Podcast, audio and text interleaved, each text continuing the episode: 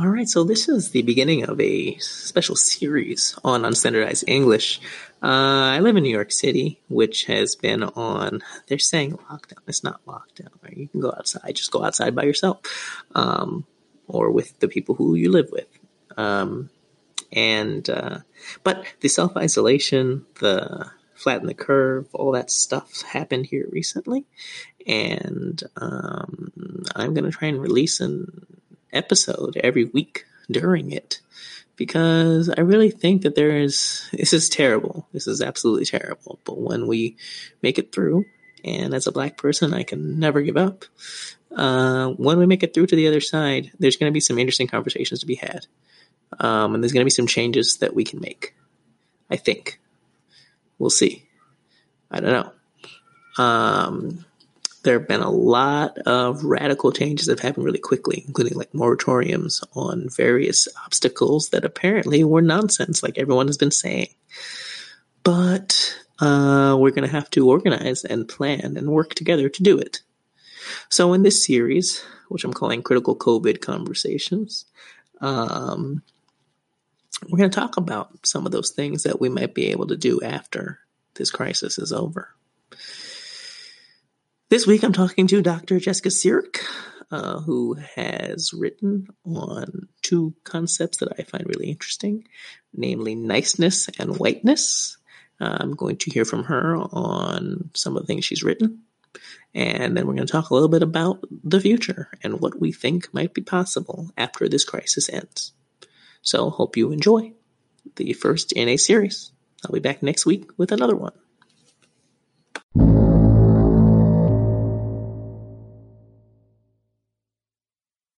Welcome back to Unstandardized English. My name is JPB Gerald, and I'm back with Jessica Sierk.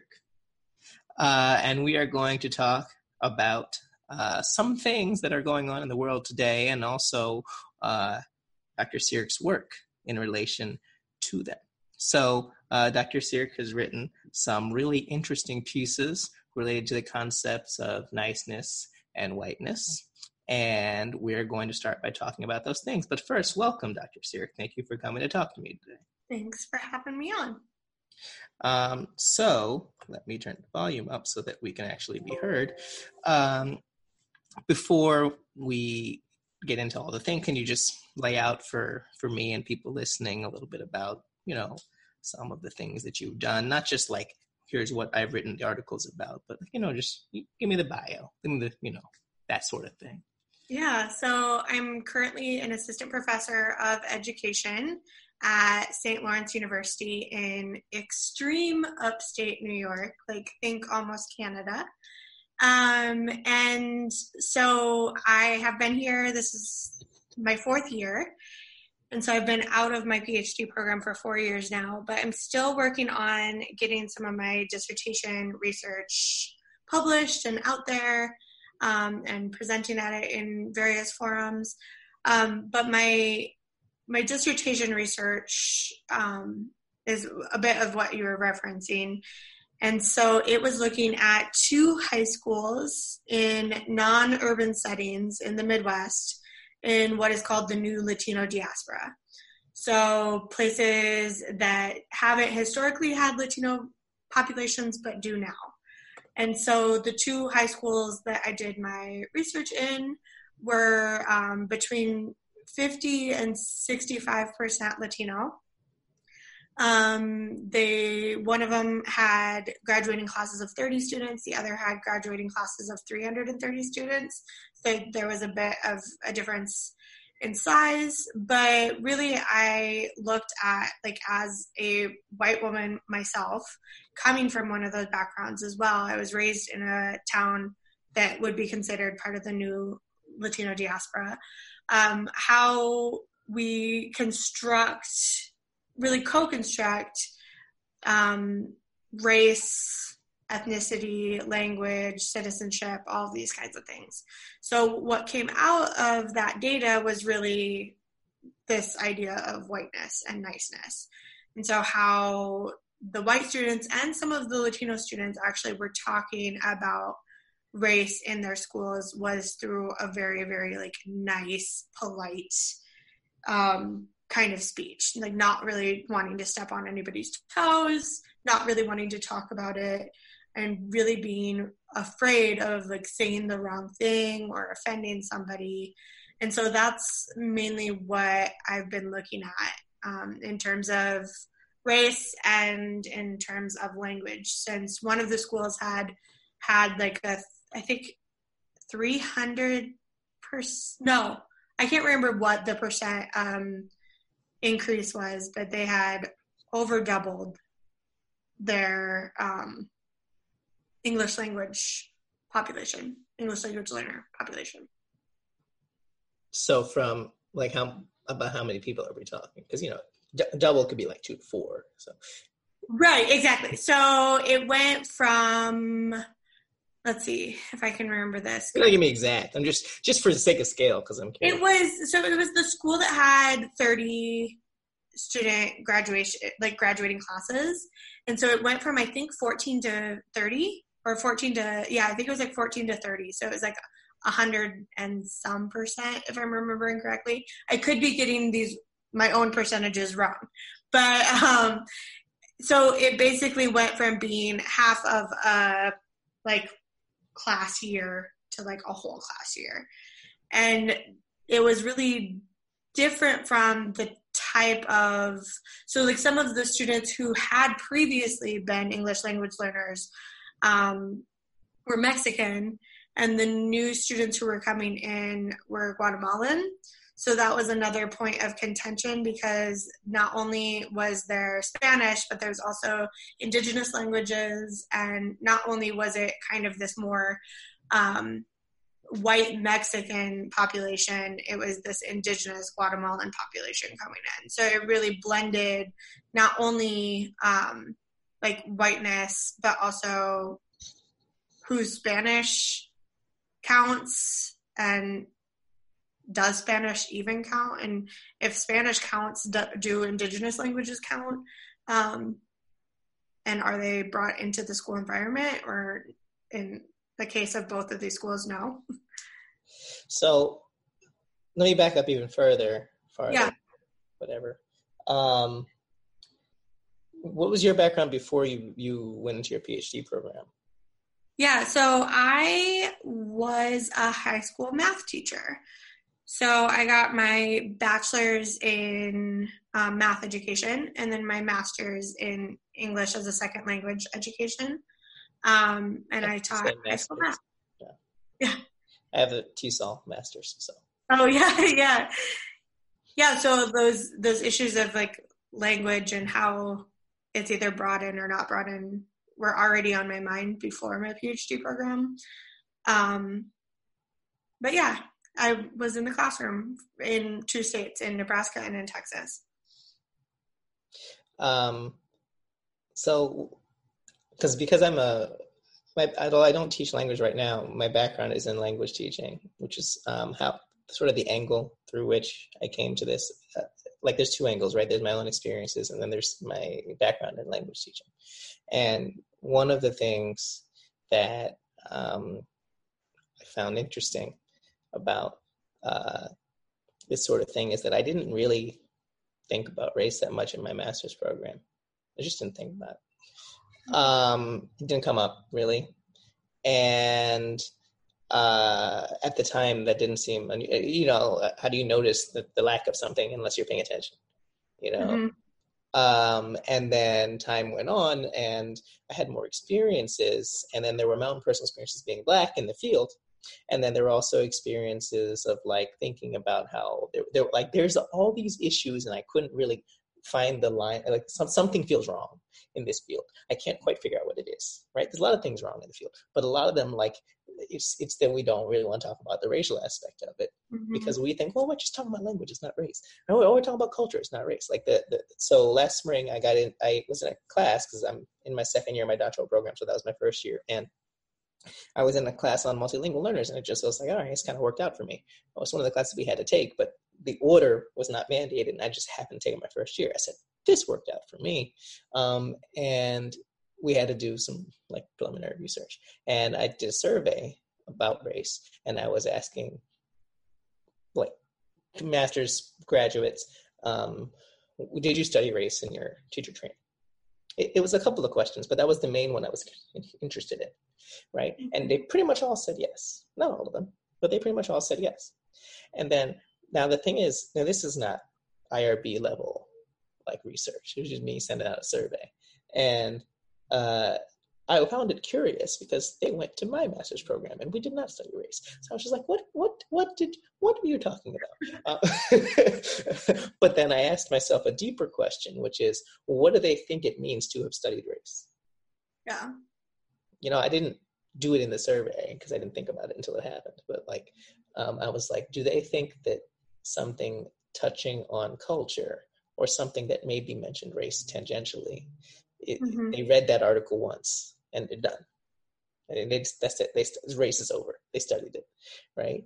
And I noticed that like you bring up race with someone who doesn't want to talk about race, they know it's not like they know they ha- they can't completely avoid it, so mm-hmm. they'll just mm-hmm. sort of go a little bit to the side and talk about culture or language or whatever. So I asked them, how do you bring race into the classroom? And the ones who are well versed in it will give me a very detailed, blah, blah, blah, or they'll say, you know what, I don't really bring it in. Frankly, I can like that is a legitimate answer if you just say I don't really bring it in.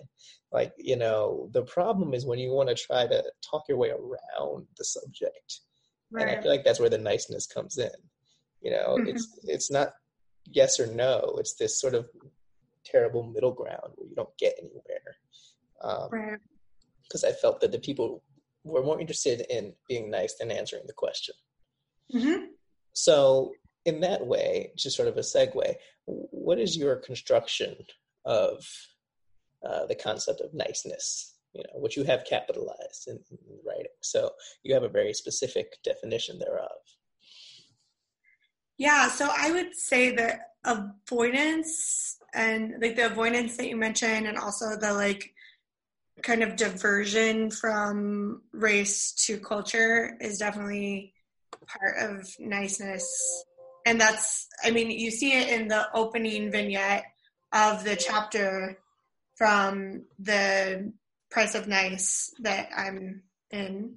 Um, that Grace, the student, says that like nobody wanted to step on anybody's toes and nobody wanted to offend people and, and everybody was afraid. And we see this um even Just keep talking. Just listening. oh yeah. Even in like faculty oh i my battery is running out as well.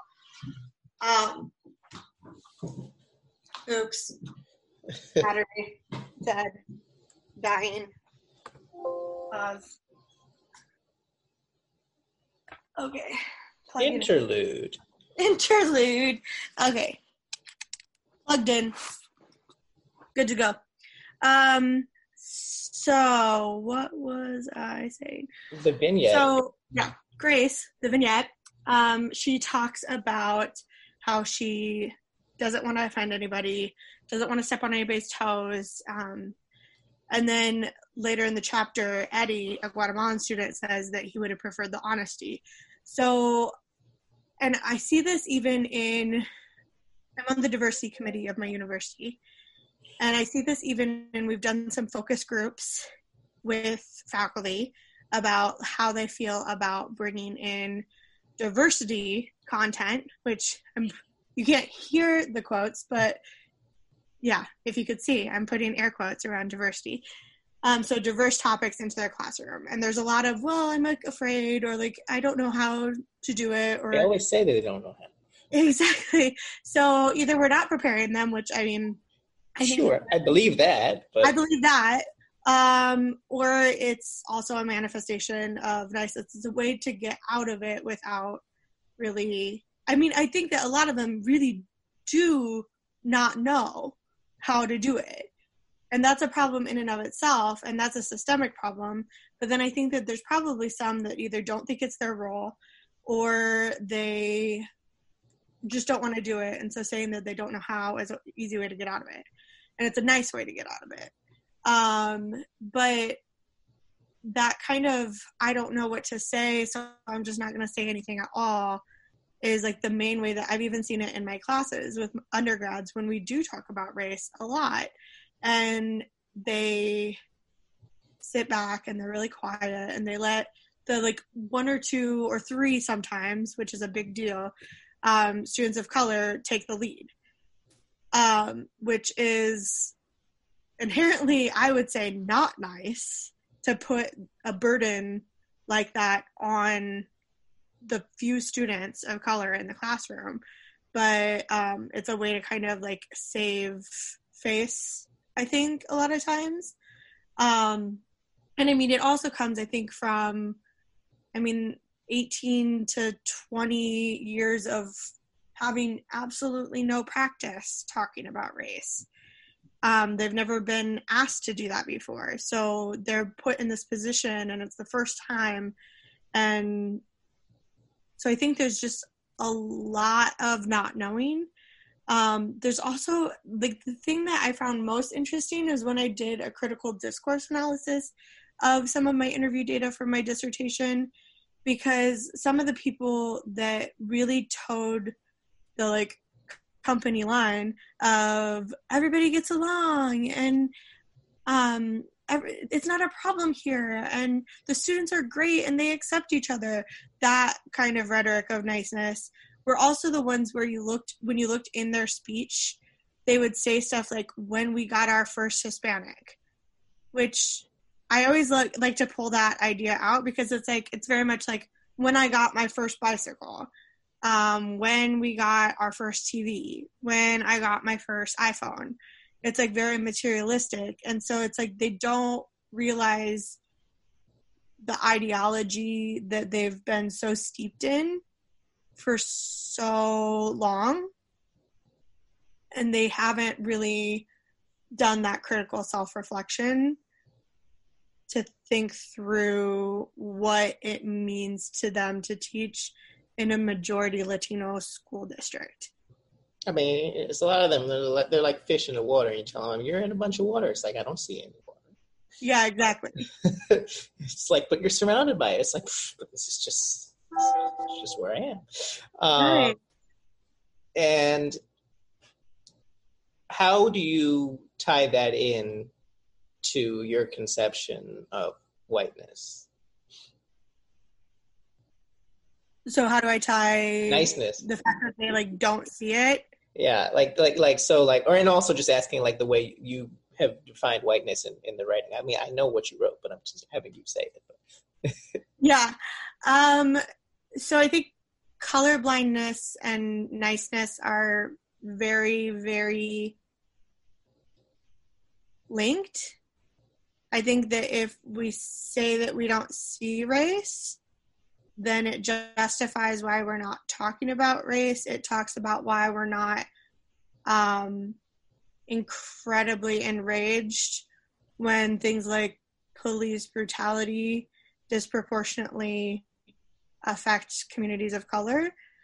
Um, if we just say we don't see it, it's it lets us. I feel like niceness is a bubble that like once that bubble is burst like you're not protected by niceness anymore. Like you have to actually be in the world with the bad stuff. And as we're all living in a bubble currently that's a pretty apt metaphor i think. But if i just live in my little bubble and don't acknowledge some of the bad things that are happening, not to people like me, but to people of color and other marginalized communities, I get to keep living my nice life. I think a lot about a couple of inflection points that I had related to this. I may not have used the same terms um, until I really got into the academic literature and started having conversations with people about it. But you know, you feel things and you go back and you realize that you had data within yourself all this time. Mm-hmm. Um, and like, I spent a long time in many schools being, you know, the black kid, right? You know, very expensive schools. And I wasn't literally the only black kid in school, but most of my classes, right? Unless I was in a big class.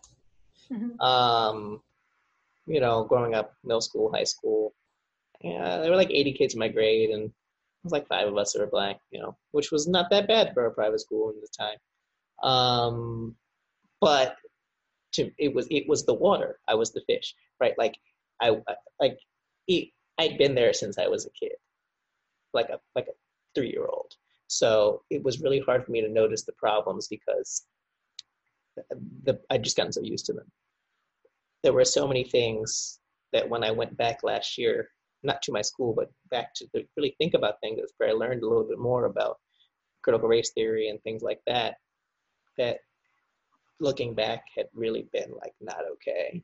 But I just sort of swallowed them in the pursuit of niceness um, and in the support of whiteness without realizing what I was doing. And um, there have been a couple of moments later where like moment like things would happen and I would sort of have an awakening and then it would just sort of fade away because it was easier to put it back away. You know, I had moments in college that I noticed things were happening that were not okay and I would speak up and then I would have a moment and it felt really great and authentic. And then it was just easier to fall back into the habits that I was in. So, um, and then like in 2014, right after Michael Brown, um, I, I guess more after the acquittal probably was when things were really happening. Um, I started really trying to talk about it because I realized like none of my friends, at least on Facebook, were like talking about it. And I was like, what is wrong with you people? Why aren't you talking about this? It's not even why don't you agree with me? It's like you're just not even talking about it, right? And I mostly was friends with like quote unquote progressive white people, and mm-hmm. they didn't even want to talk about it. And then they would get annoyed that I kept talking about it, and I was just like, "Who is this? What, what, what is happening here?" Um, and I it exposed different parts of the people I was talking to in a way that I was really uncomfortable with. So then, like again, the moment faded again. It's not going to fade this time. I tell myself this current moment I'm in because um, I'm realizing that that desire to placate is what has held me and a lot of people back for so long. But on the other hand, I get it because in a lot of situations, it's dangerous not not to just fall back down. Mm-hmm. You know, mm-hmm. it's safer in the moment to just be nice. But in the actual long run, it's what they've I forget which book I'm talking about, but it's what they call like spirit murder, right? Like it really it really harms you on the inside to to submit to these things. And uh, I see people who I know are clearly doing that, and I'm just like, somewhere deep down in there, you got to be hurting, but you probably don't even realize it. Um, and I feel bad when I see that. Like I'm just like, what's Ben Carson doing? What is he doing? Um, yeah. just like, big question. Yeah, just like what, sir, sir.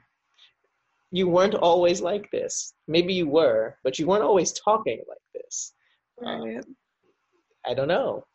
Could it, he he had everything, and he's like for like I don't know. I don't even want to talk about it. But um, so yeah, the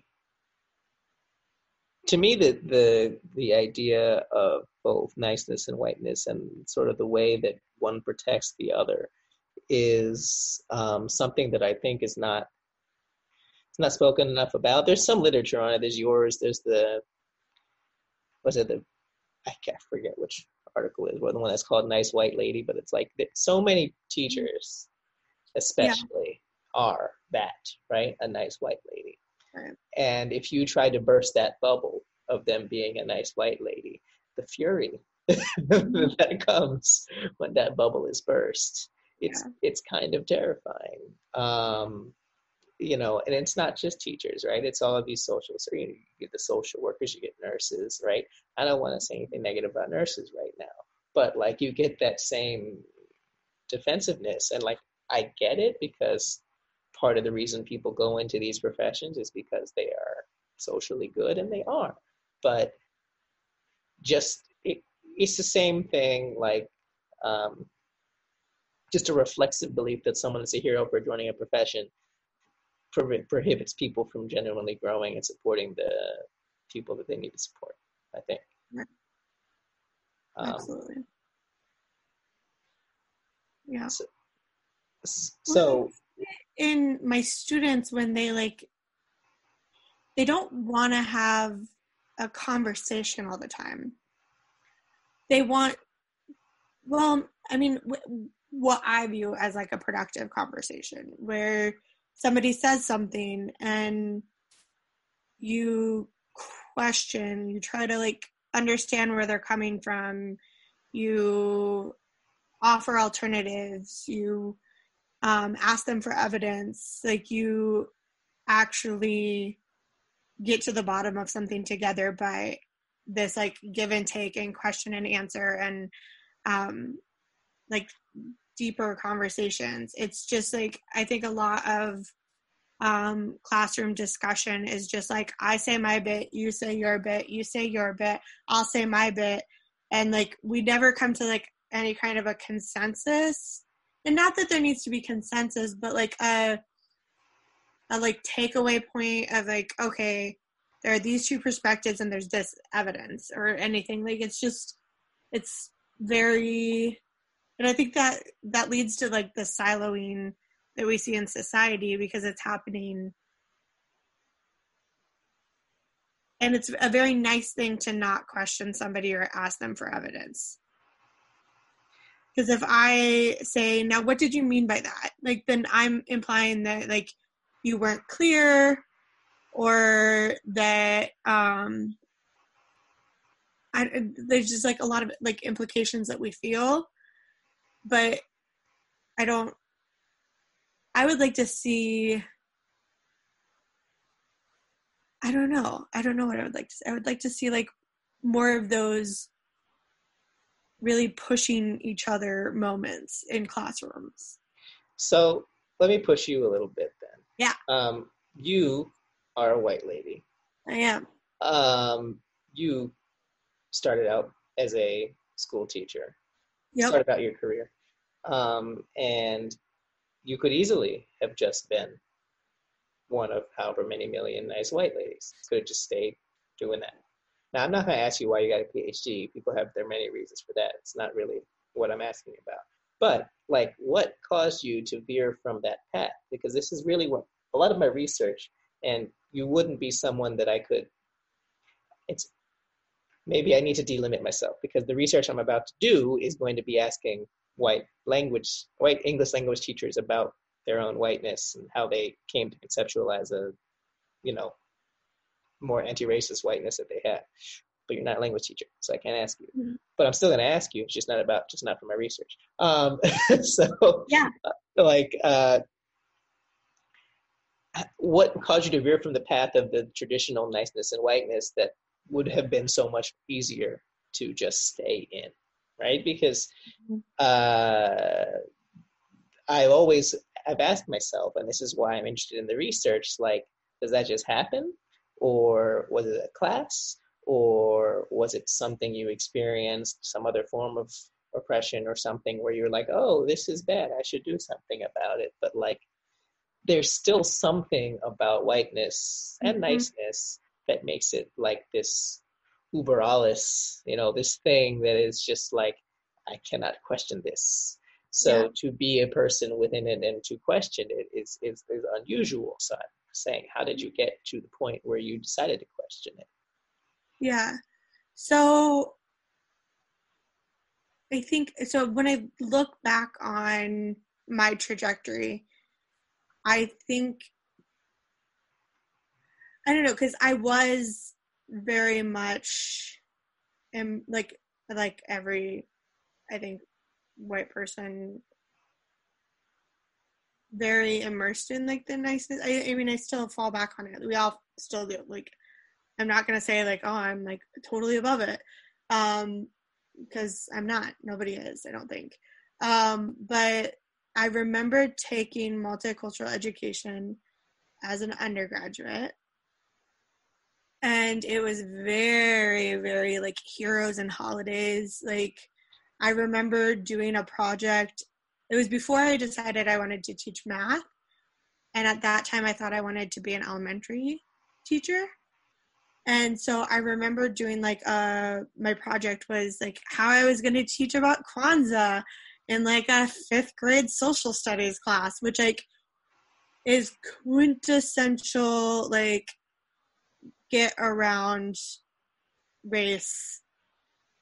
And that was how multicultural ed was taught at that time was very much like this culture and i mean in multicultural education. I mean it's right there in the title and i've really gone away from that. But i taught for a few years. The reason why i did get my phd or go back for my phd was because i was teaching in texas. And they are hella into testing and I couldn't do it anymore because I felt so morally bankrupt by doing the testing regime because I was at an alternative high school. So there were a lot of students who had been kicked out of their comprehensive high school for either um, gang involvement or they had chosen to come to the alternative high school because they were teen moms or they had some kind of like social anxiety or whatever. So there was a lot of different reasons why students were there, but it was a very unique population. It was like a school of 100. Um, and it was way more diverse than the comprehensive high schools in the district. Um, and we had a lot more special education students, I would say. And we, I was like tasked with teaching a test prep class and I just couldn't do it anymore. I was like, this is this is crazy. Like students aren't graduating because they're not passing this test and some of them it's like just because they speak English as a second language. Some of them it's because they have a learning disorder, whatever. So fast forward to my PhD, I start teaching multicultural education, and it has changed a lot in the five years that I have been out and now it's being taught by Dr. John Rabel. Shout out to him because he was he's the one that's responsible for me going outside of the nice white lady trope because I started I got assigned to TAing with him and he was teaching um, multicultural ed through like a social justice lens where we were talking about race we were talking about white privilege we were talking about um, sexual orientation. We were talking about um, a whole variety of topics, religion. Um, and it was just so different from how I had experienced multicultural education. And um, I can't even really remember how I got introduced to critical race theory. I think it had to have been him. Um, but yeah, that kind of radically changed my life because when I went when I started my PhD program, I was going to do something about alternative education. Um, that was going to be my research area, um, like the best way to structure an alternative setting and assess students, whatever, whatever, which was probably not going to be so critical on the race front but it was really him. Yeah. People I've spoken to pretty so far, because I'm just sort of feeling things out, but I have to actually do the research soon. Um, have mostly done said the same thing, not specifically him, but uh, everywhere. Just changing everybody. Um, but like they tend to, to call it back to a couple of instances or people. So the research I'm going to do is sort of about I, I want people to sort of construct the narrative of like how they changed their you know the way they thought about both their knowledge of race and their identity when it comes to race. Because um, the way I see it, I think it's important to know both because I think sometimes someone can just sort of academically gather knowledge about race and racism and just keep themselves out of it and so that doesn't really work by itself like you you mm-hmm. need that. You need to know this stuff. But mm-hmm. like if all you do is learn about race and racism you're like oh that's bad. Hmm, that's a problem. Um like you should know that. Like you yeah. should you should absorb this information into you. But if all you don't know is the, the facts well what do you have to do with it? Right? Mm-hmm. and then i think it's important to think about whether one wants like i you know i because of the research and the way the academics are, I tend to think of the racial identity development and so forth. But like, I don't care if somebody calls it that or not. But like thinking about one's relationship to race and racism, and you know what part they can play or have played, or was their family inherit, you know, that sort of thing. Like thinking really about one's place, how like dishwasher is done. Uh, I think both of those things need to be to be balanced, and so um, my long term idea is to try to figure out how to get more people to balance both of those things. Mm-hmm. Um, Very important. I know it's done. I know. Thank you, dishwasher. Um, so you know, those are my ideas. Now, one of the things that I, you know, wanted to talk about with with terms of like niceness and whiteness is it's very difficult to okay you changed. You sort of did this autonomously right? Yeah he influenced you but you weren't really necessarily openly resistant to it right, right? so like um the people who are openly hostile to it i'm not too worried about them. Like they're just not they are not my concern Mm-hmm. Um, the people who are eager but they don't know enough is sort of where I think both me and you were, right? You're just sort of like eager and open to it, and then something happened and the information came, and you just kept following the path and so forth. I'm not saying like it, like it's not easy, but like mm-hmm. there's no fight there. It is work. It's difficult. It's challenging. Well, the the real population that I'm curious about is, you know, the people who they really do have the ability to to make these changes, but they're like one step away from being willing to mm-hmm. make those changes. You know, their mm-hmm. their first like last year when I was starting that research project, I posted I was at AERA and I posted a picture from a presentation and the presentation was about the just you know disproportionality, right? Mm-hmm. And mm-hmm. um, some slide that said like uh, the the student had been placed into special education and they shouldn't have because they spoke a second language, et cetera, et mm-hmm. cetera. And the quote was basically like super racist right? Like you know just like a, oh, well he doesn't know anything. So some something like that the teachers say um, and my caption to the picture was like wow teachers can be gross. It's not a very it's not a very you know controversial statement. I said can be. I didn't say are. I didn't say all. I said can be. I thought i'd tell the story a lot but the point is, I had someone who responded and got really mad that I said that and said, teachers work hard. And I'm like, I don't know how, what how that contradicts what I said. And what it has to do with anything. Those can happen at the same time. Right. So it's like you know these discursive buffers that people use to like, I'm just gonna go off in this direction because therefore but but all it is, what she's really saying is be nice to me. Right. Even though I wasn't really talking to her. But what she's saying is, be nice to me, you know, um, leave me alone. Like sometimes I get it when teachers are saying, I really want to help, but I'm overworked, blah, blah, blah. Like part of me thinks, like, I get it. But part of me also thinks that, like, as you mentioned, people haven't been trained to deal with these conversations. So mm-hmm. it is a lot of work to do like anti-racist stuff if you have spent your entire life only learning racism. Right. Like then, then yeah, it is a lot of extra work. yeah. Like there's a lot of background knowledge that you're lacking. Right. So yeah, of course it's a lot of work to put this stuff into your curriculum if it's not there. So yeah, I wouldn't want to redo my curriculum from scratch to make it anti-racist if I was very invested in things remaining the same. Yeah.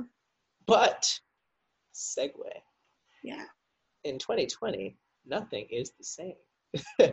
so right. We are in a position such that that was that was a great segue, Justin. Um, it was. yeah. That uh, we don't know what's going to happen Uh, so we can't really speculate on exactly what the facts are going to be. hmm But one presumes at some point we will go back to school. I mean, literal school. Yeah. Um, Brick and mortar. yeah, to some extent. Well, I don't know. We'll see how much of that happens, and not even just because of the disease, but because people want to save money. Um, and we now have seen, and will continue to see, although I don't know how many.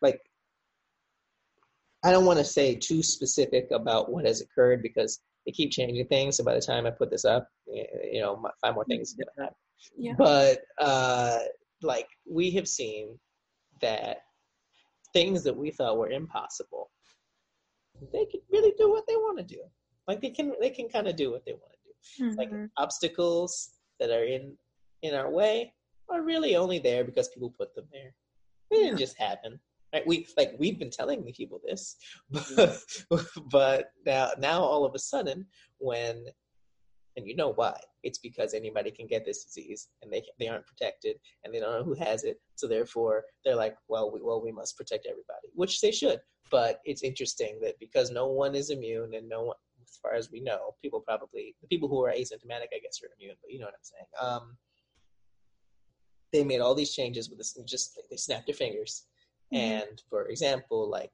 certain cities and states have moratoriums on mortgages um, just no evictions, at least in New York State. As I'm saying this, I said I wasn't going to say anything that was current, but it seems like it's going to be the case for a few months at least. So um, there's, they just said that state testing is not going to happen. Don't like that's that that's a big deal, right? Like what's going what's going to happen to those kids? Now, Mhm. one might argue that they didn't need the tests in the first place, right? Yeah. But are they really going to like because because they're not going to hold every single person back a year. They're not going to do that. If they're going to hold some of them back, but they're not going to hold every single child in the entire state back a year. They're not going to do that. So, like, what is going to be developed to evaluate these children? We'll see. And what will happen to the teachers whose like quote unquote accountability is based around those tests, and so on and so. Like, there's a lot of stuff that we don't know Right. and we're going to see all these conferences are going to try to go virtual a lot of them right and what's going to happen are they actually going to get more people on the web version of it than were in the room? Because what you go to a conference how many people are in aside from the big you know keynote Right. what are there 40 people in the room? It's just the rooms are only so big. 40 is if it's packed. I would be I would be honored if 40 people came to my presentation. yeah i had i had like 20, yeah. I think I've topped off at like 27. Yeah, I yeah I had like I had like 25 last last uh last November, and I was just like golden, right? Yeah. And I recorded it, and I put it on this podcast, and I got like ten times as many people to listen to the podcast than actually went to. Well, and especially since AERA is not doing registration fees right, this year. right. I mean, you can donate your registration fee. And I was like, no, give me my money back. Yeah, I need that. I got bills. yeah, exactly. But that's a good point because like maybe they're gonna see. I don't know how many people are in one session. Like we're saying, it's like 25.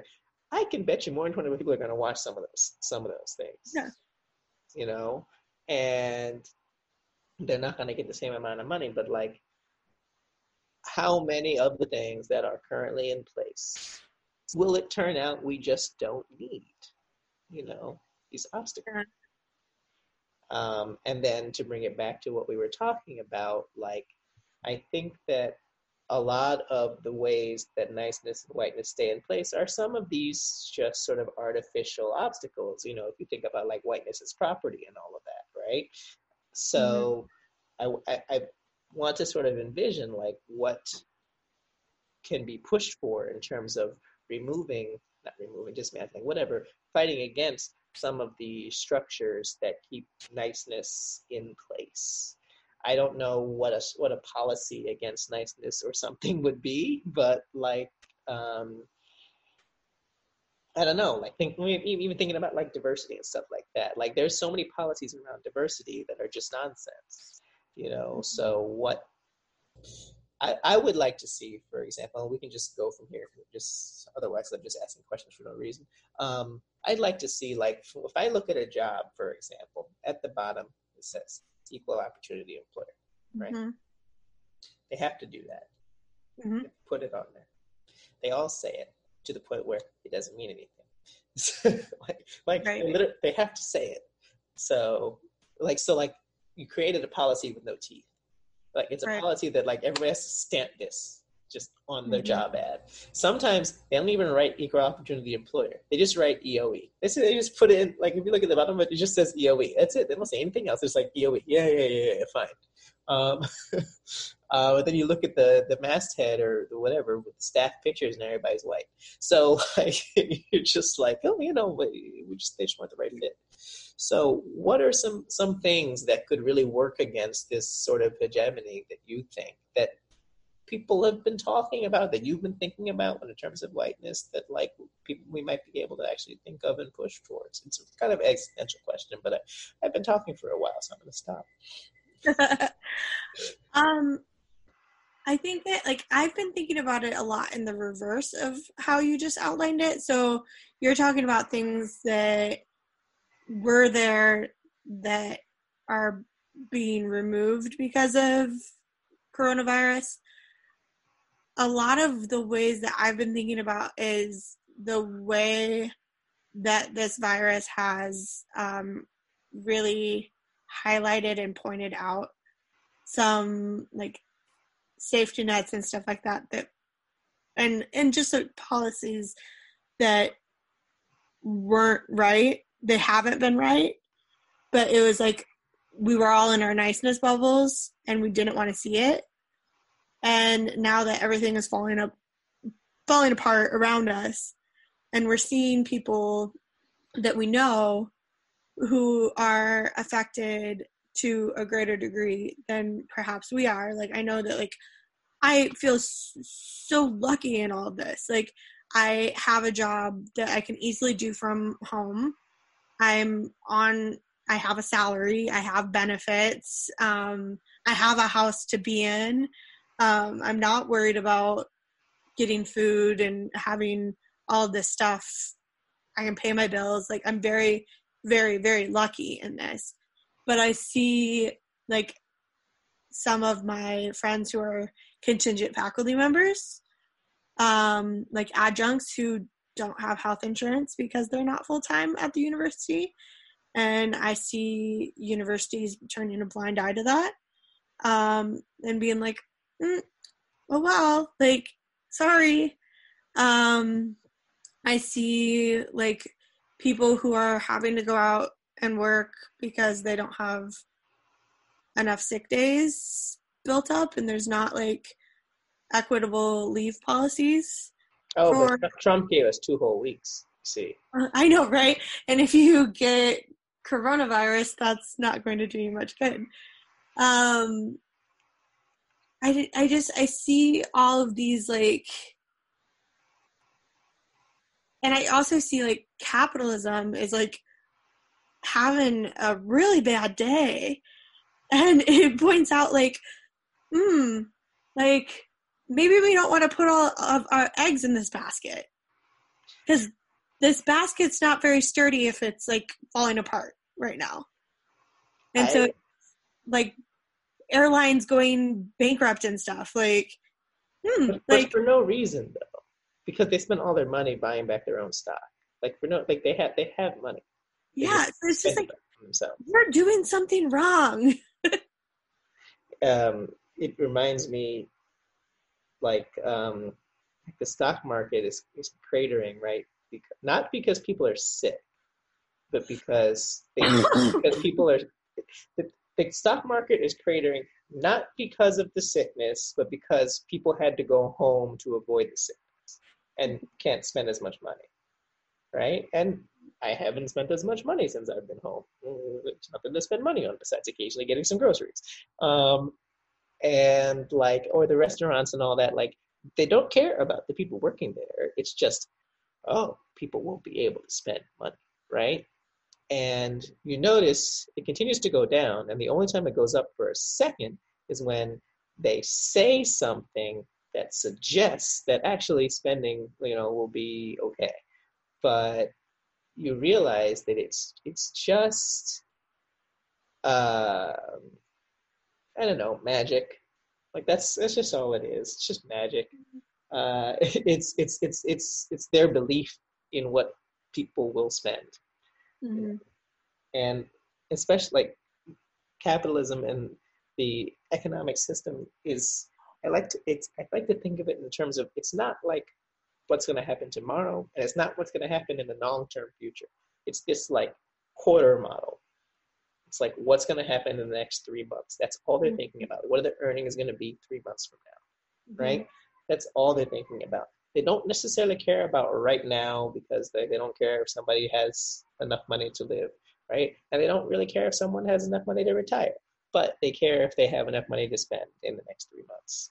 Mm-hmm. And that's that's all it is. That's all that matters yeah, um, they need to. There's a lot of people who it turns out we need to protect, or not just protect by throwing money at in an emergency. I mean, that's nice. That's what they should do right now. But like, make it so when there's another emergency, and there will be, that isn't a problem. Yeah. and that is not so many people. If it's like, I mm-hmm. understand that there's it seems like it's impossible that there won't be anybody who's in a bad position. But like, and one thing I'm really worried about, there's a lot of things I'm worried about, but one thing I'm really worried about is so at the moment, in the initial wave crest or whatever, anybody is anybody who's older, immunocompromised, but there's no income related to who is could get it yet, right? Because it's just who you come in contact with. Um, but I think that there will be. Yeah, exactly. Like exactly. What the initial part is going to be terrible, and people are going to die, and they're dying, and so on and so forth. Although it seems like even though it's increasing at the rate that Italy is, it doesn't seem like it's going to be quite as bad as that numbers wise. But maybe I shouldn't say anything because we don't know what's going to happen. However, once that part subsides, and it simply will because we're inside now, then the only people who are vulnerable, aside from the healthcare professionals, are going to be the people who had to work, mm-hmm. who had to come in contact with us, right? Because part of the thing that I found interesting in the last couple of days since I've been inside is that as they've gradually shut down more businesses, I happen to live in a neighborhood where every business is kind of essential. Like I live next to a government office, and I live in front of the subway, and I live next to some like like a Dunkin' Donuts with like they just would take out.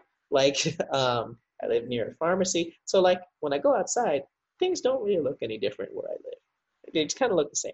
Um, it, it looks kind of like a weekend because like because like some things aren't happening, but like people aren't walking in groups. That's the really only difference. And there's like a bar two blocks away that's closed.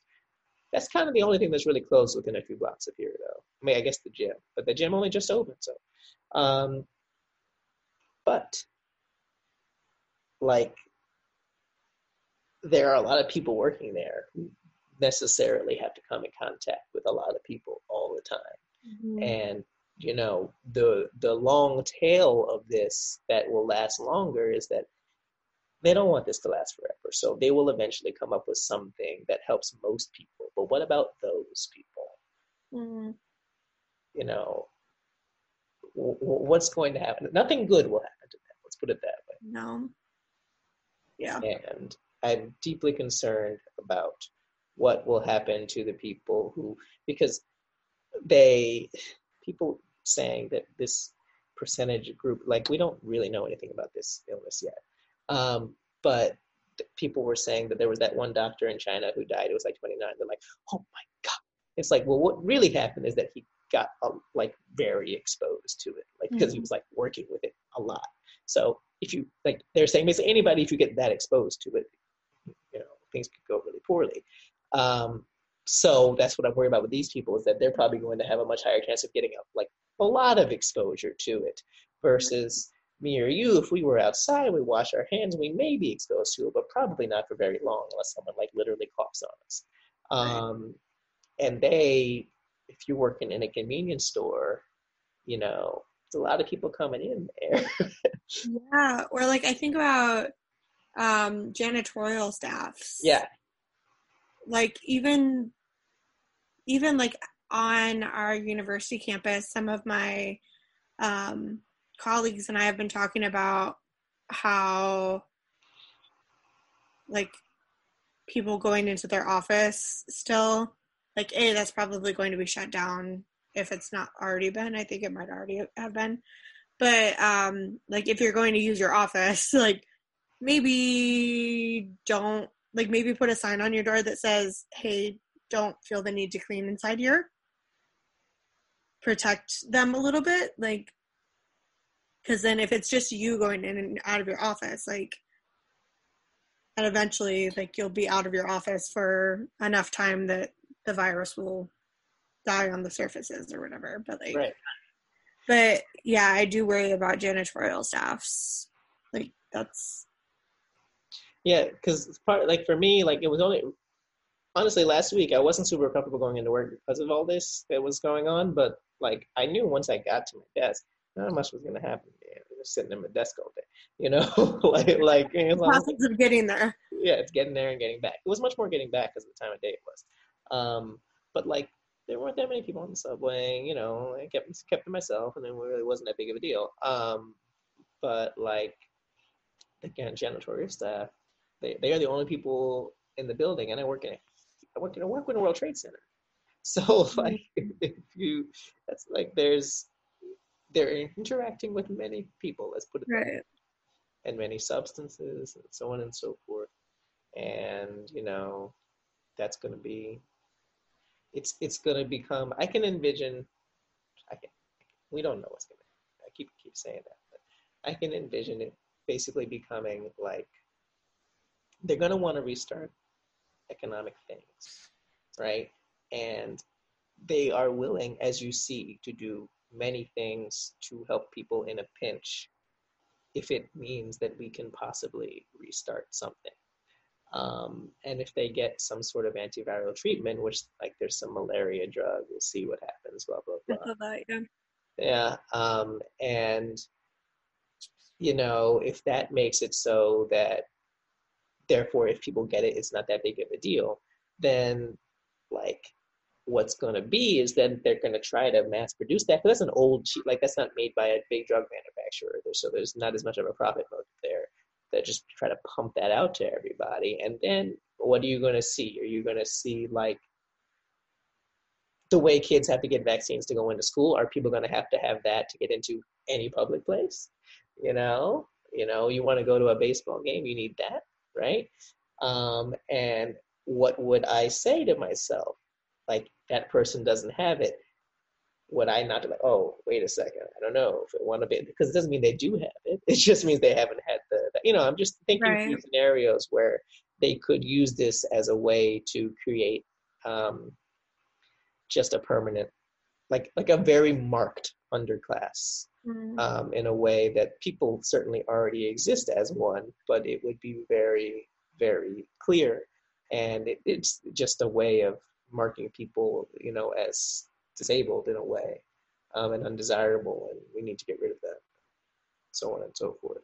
But we mm-hmm. can't get rid of them because we need them to do right. that for us. um, so, all right, well. Interesting to see how this all pans out and. Yeah, because because I'm just like sitting here watching it from my window, and I'm just like, uh. No.